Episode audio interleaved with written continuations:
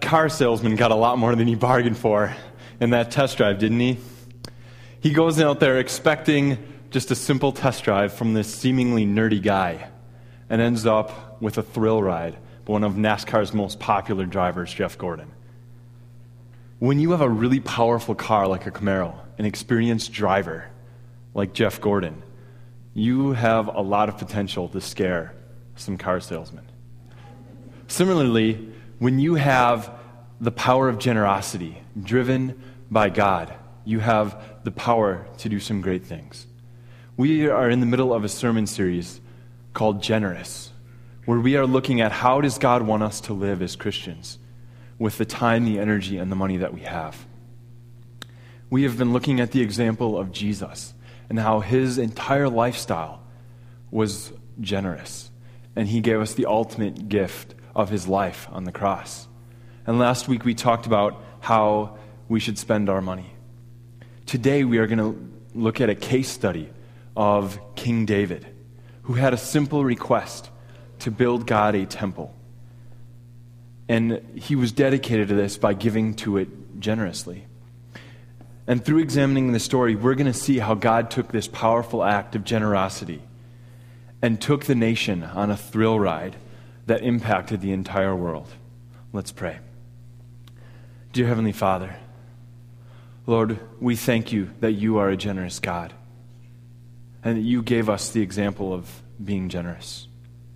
Lord, this morning, as we look at how one of your servants, David, lived out this act of generosity, Lord, I pray that you would inspire us to do the same. Lord, I pray right now that you would fill me with your Spirit and help me to speak clearly and to speak only your truth, and help our hearts to be open to what you have to say to us so that we can learn from this. Amen. So I want to encourage you to turn in your Bibles to First Chronicles chapter twenty-nine.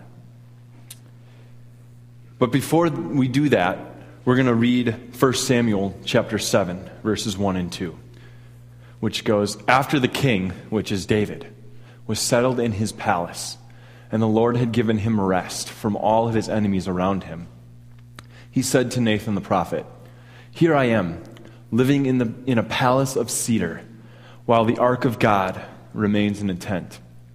So this happens near the middle of David's life, after he had been just established as king, and he's now sitting in his throne. And I see him just kind of walking around his palace, and he's examining the woodwork and all the intricate designs of his palace. And I imagine him just sitting there thinking about when he was a boy, and he was a shepherd watching the sheep for his father. And he was really the runt of the family. When um, Samuel was led by God to Jesse's house — Jesse is David's dad — to find the next king of Israel, Jesse didn't even bother bringing David out. He was the runt of the family. And I imagine David just sitting there thinking about how he had been in that situation as a shepherd and the runt of the family, and him then going and fighting Goliath, and how God protected him there, and how God had brought him and protected him from Saul and had established him as the king of Israel. And David's just thinking about how all the things that God had done for David. And while David's thinking about that, he's like, "Wow, God, you have brought me from that to this, be living and reigning in this beautiful palace." And the Ark of the Covenant, which signifies where you live, it's in a tent. God, that's not right. I want to do something about that. I want to build you a temple. And so he tells the prophet Nathan that. And Nathan's like, "Yeah, that's a good idea. You should go do it." And then Nathan goes and goes to bed that night, and God comes to Nathan in a dream. And the long and the short of it, God denies David's request to build a temple. Instead, he says, "David, you're not going to build the temple. I'm going to have your son Solomon do that. Your son is going to build the temple for you. I don't want you to do it." And David, rather than sulk at God's denial or give up on his dream to build the temple. The Bible says in First Chronicles chapter twenty-eight that David was led by the Spirit to design the temple. And he started to gather resources for the temple to prepare his son, Solomon, for the actual build. Near the end of the on, near the end of David's life, he gathers Solomon and the assembly of all the leaders into a room and has a conversation with him in First Chronicles chapter twenty-nine. Please read along with me as I read verses one through nine. Then King David said to the whole assembly, "My son Solomon, the one whom God has chosen, he is young and inexperienced. The task is great, because this palatial structure is not for men, but for the Lord God. With all my resources I have provided for the temple, gold for the gold work, silver for the silver, bronze for the bronze, and iron for the iron, and wood for the wood, as well as onyx for the settings, turquoise, stones of various colors, and all kinds of fine stone and marbles, all of these in large quantities.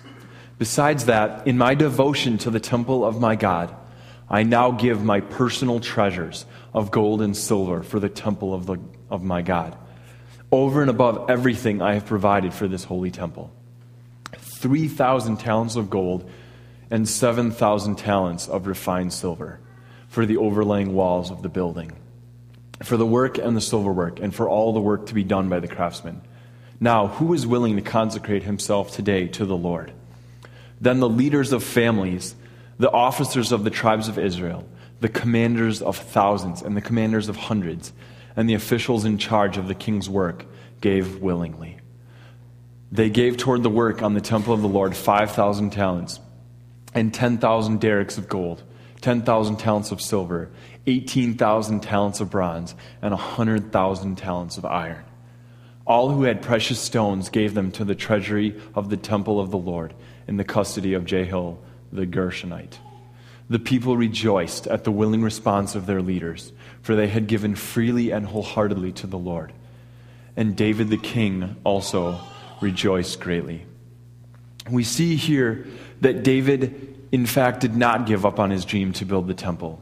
Even though God said he couldn't actually build it, he is doing a lot of the prep work. And the first way he did that is, as king of Israel, he chose to steward the resources of Israel and set aside lots of gold, iron, wood, precious stones, a lot of materials. He set those aside for the temple build. But David doesn't just steward the nation's resources and set them aside.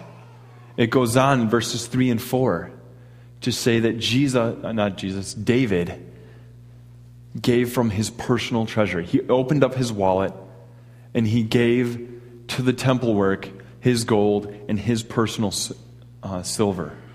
And by doing this, he shows his commitment to the temple. And by doing that, he inspires the rest of the nation to follow in his footsteps and to give generously. In verses six through eight, it starts talking about all the different leaders that gave.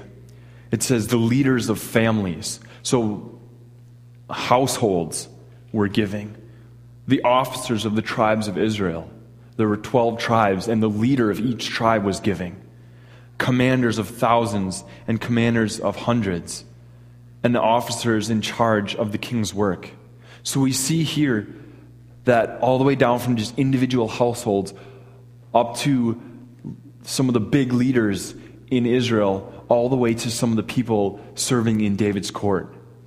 Everyone gave toward the work of the temple. The entire nation came together and was inspired by David's act of generosity. And they all got together and gave. And we see that by David honoring God, by sticking with his desire to worship God through the building of this temple, the entire nation is brought together in a mutual cause to build this temple. David's generosity is contagious, and it really excites the entire nation.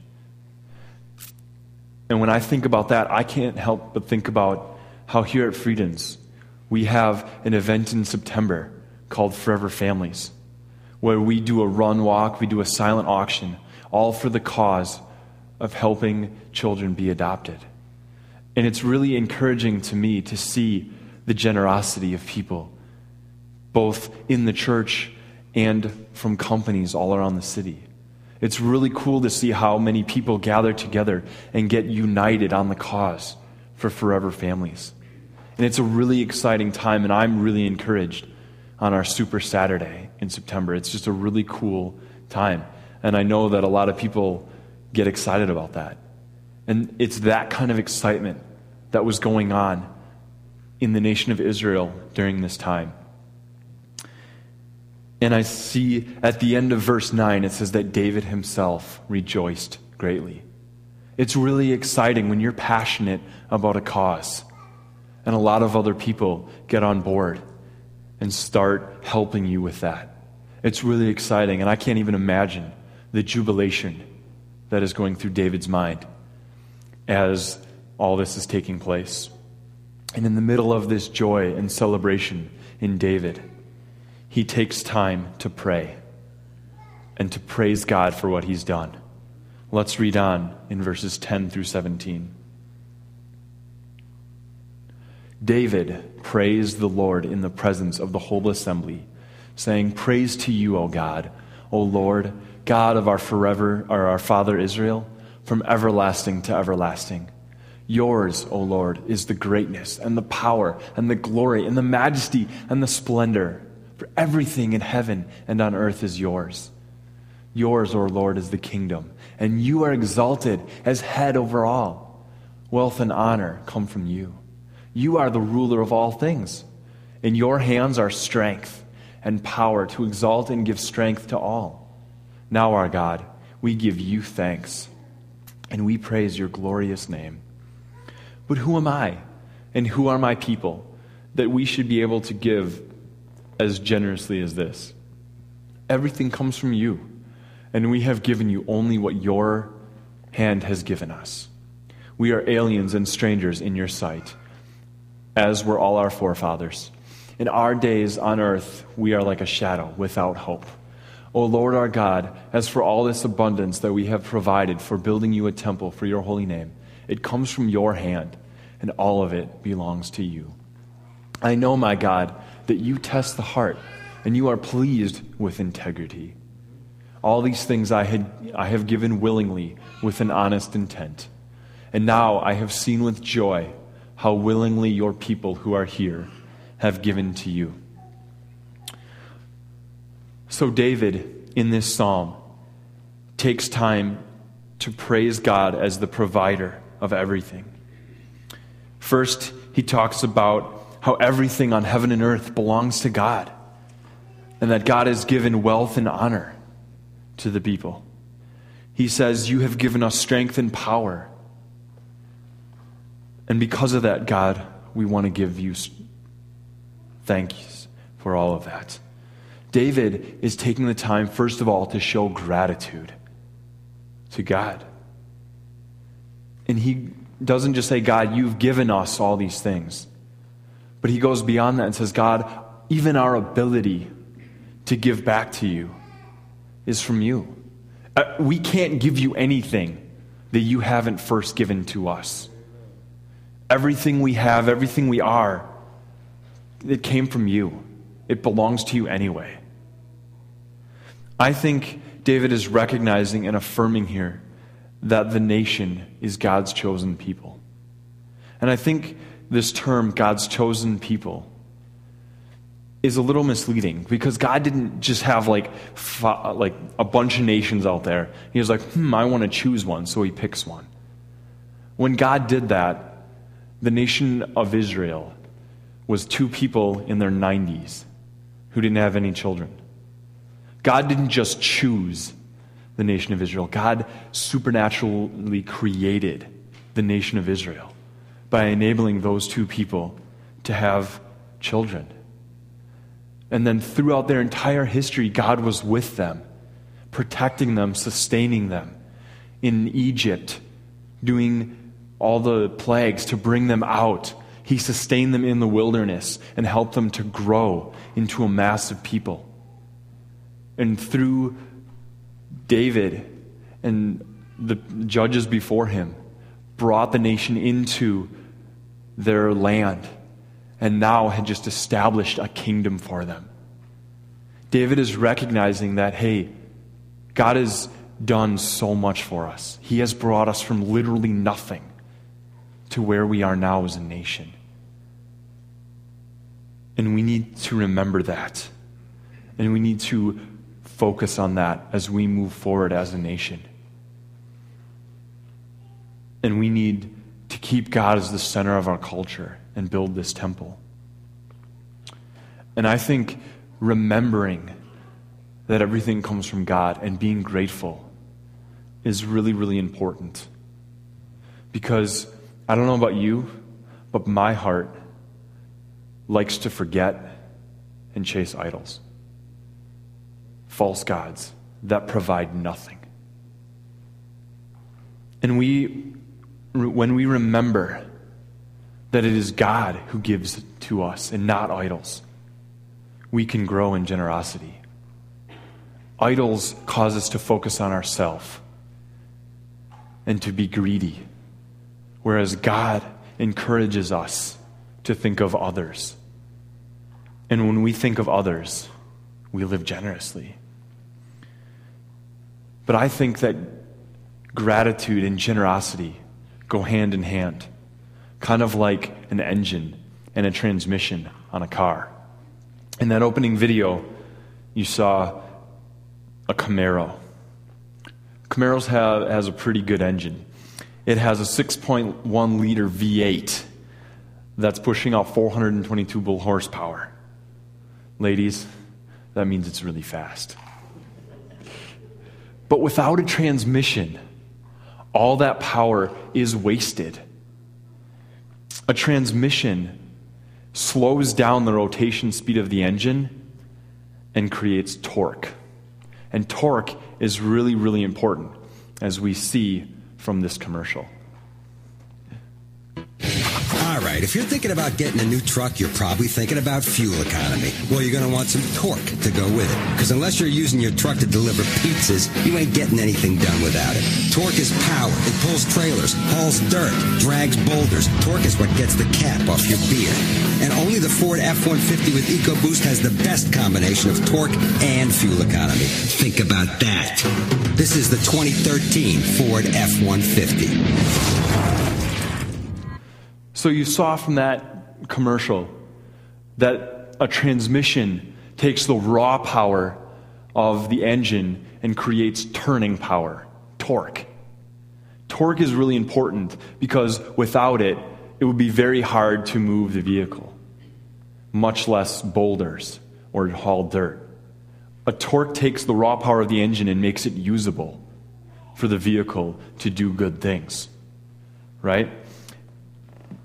You've all ridden a bike before, probably, and without a transmission, to be like taking a you know a twenty-one speed bike and putting it on its twenty-first gear and trying to get it going from stop. It'd be really, really hard. You'd have to push very hard, and it would not be good. It's much easier if you downshift, and that creates torque, allowing you to propel the bike forward. Torque is that really important thing. It's turning power that gives the engine the ability to actually do work. I think gratitude is a lot like an engine. It carries a lot of raw power. And there's a lot of good from being grateful. But the problem is, without generosity, just like the engine, it's not very good by itself. I think about this past week. We had Thanksgiving. And I wonder how many people in our country sat down, ate their turkey and their mashed potatoes, said a couple prayers of thanks, and then dashed out the door to go shopping and invest in greed. And I'm not saying it's wrong to go shopping or even take advantage of the good prices on Good Friday. We did. I don't think there's anything wrong with that. But my point is that I think we can sometimes get into this habit, especially in our culture, um, where we have a lot of material blessings, where we can have a genuine um, form of gratitude where we thank God for him, but we don't allow it to actually change the way that we live and the way that we act. And that is where generosity comes in. Generosity takes the attitude of gratitude and t- turns it into an action. It takes the thankfulness that you have for what God has done and allows you to actually live it out. And I think when you take gratitude and generosity and put them together, it allows the heart to be turned. It's got that turning power. And we see that in David's life in verse seventeen of First Chronicles twenty-nine. You see David, when he wasn't just grateful to God, he actually gave from his personal treasury. But he didn't just give to look good. He gave with integrity of heart. His heart was grateful, and his actions were generous. The two went hand in hand. And the combination of these two, gratitude and generosity, created a lot of turning power for the nation of Israel. It caused the nation to turn from their egos and their greed. And it help them to give themselves to this temple. And I think when we have a heart that is grateful and actions that are generous, it has power in our lives too. It helps us to turn away from our selfishness and our greed and to release all of that and to trust God that He has provided for us in the past. He's going to continue providing for us in the future so we can freely give and we can share the things that God has given us with others and create turning power in the people around us. And I think that wanting to turn the people toward God was why David wanted to build the temple for God. He wanted to set it as a center of the culture, as an atmosphere for worship. And that is his prayer request as we read on in verses eighteen through twenty. David says, O Lord, God of our fathers, Abraham, Isaac, and Israel, keep this desire in the hearts of our people forever, and keep their hearts loyal to you. Please give my son Solomon the wholehearted devotion to keep your commands, your requirements, and your decrees, and to do everything to build the palatial structure for which I have provided. Then David said to the whole assembly, Praise the Lord your God. So they all praised the Lord, the God of their fathers. They bowed low, and they fell prostrate before the Lord and the king. So I find this kind of funny, because immediately after David is done thanking God, God, thank you for giving us everything, he says, hey, God, can you give me something else? Which I thought that was kind of funny at first, but the more I thought about it, David can't get enough. And I think the thing that you can't get enough of can be a great indicator of what you worship. If you can never get enough money, that might indicate that you worship money. If you can't get enough time on your hobbies, that might indicate that your hobbies are too high of a priority in your life. David, in his request, is showing that the thing that he can't get enough of is God.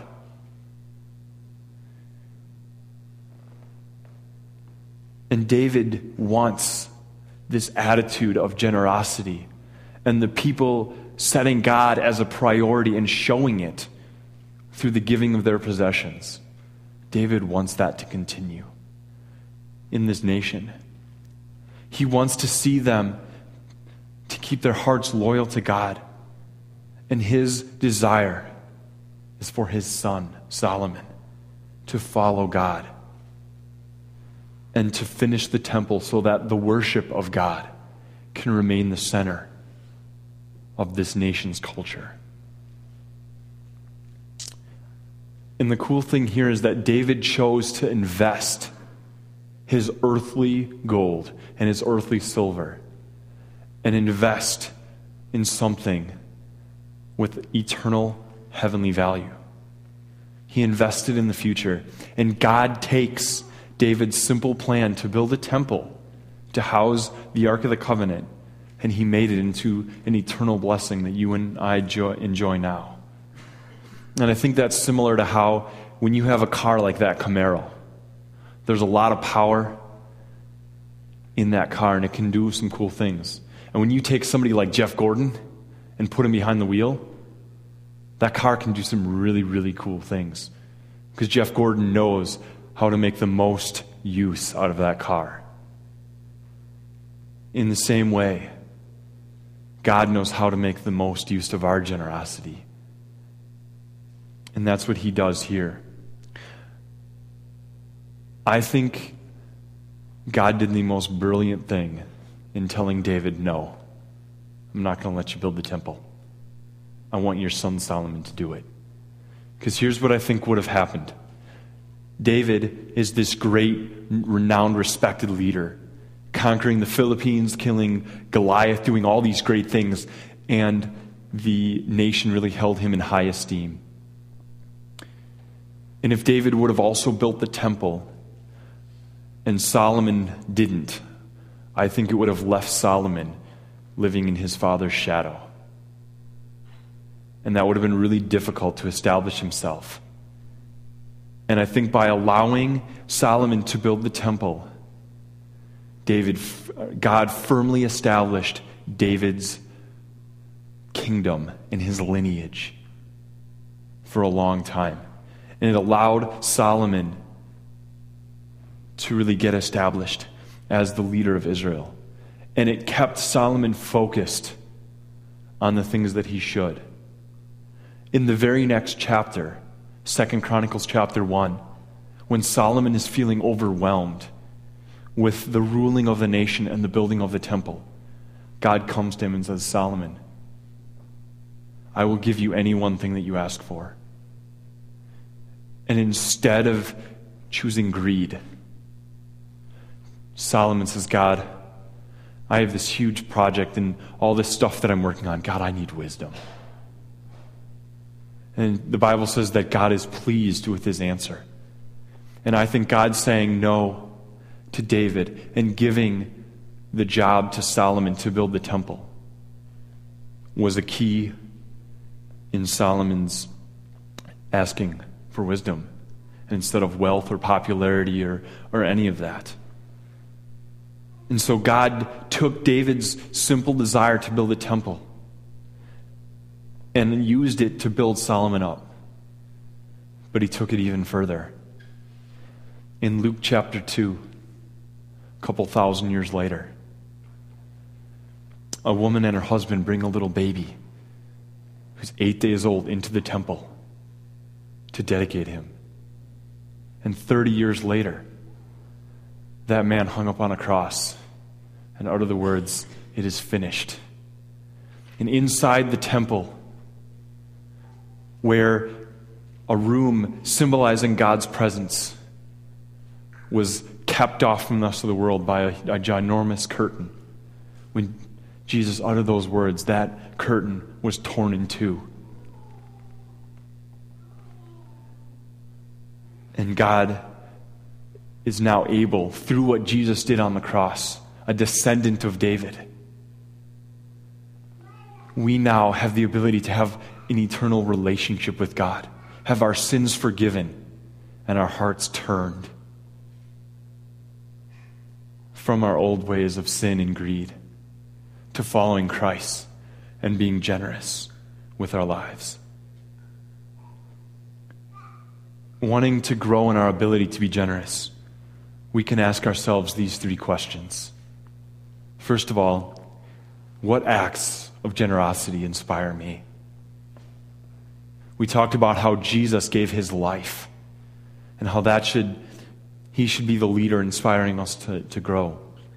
But I think there can also be times when people around us give generously that inspire us to want to, to give freely. And I'm not just talking about money, I'm talking about time, energy, other things. We can be generous with a lot of things. Question two, what areas of my life am I maybe being grateful? I'm thankful for what I have, but I'm not being generous. And question three, Are there any idols in my life that are hindering my ability to be generous? Because of Jesus and what David did in the temple, we have a lot of reasons to be grateful as followers of Christ. Everything we are and everything we have is supplied by God in a way that we don't deserve. Our prayer during this service and during this sermon series is that you will be inspired to live generously as a response. And that if you use the power of gratitude and generosity and allow God to drive, that He would do great things through you. Let's pray. Dear Heavenly Father, Lord, we are so thankful for King David and that you inspired him with your Spirit to not give up on his dream to build the temple, and how you use that act of generosity of him giving from his personal treasures and stewarding the nation's resources to establish your name, and that you took David's dream and made so much more out of it, so that we, three thousand years later, can know you and can live differently because of you. Lord, I pray that our hearts would be turned toward you and that you would be the God that we serve with our lips, with our hearts, and with our pocketbooks. Amen.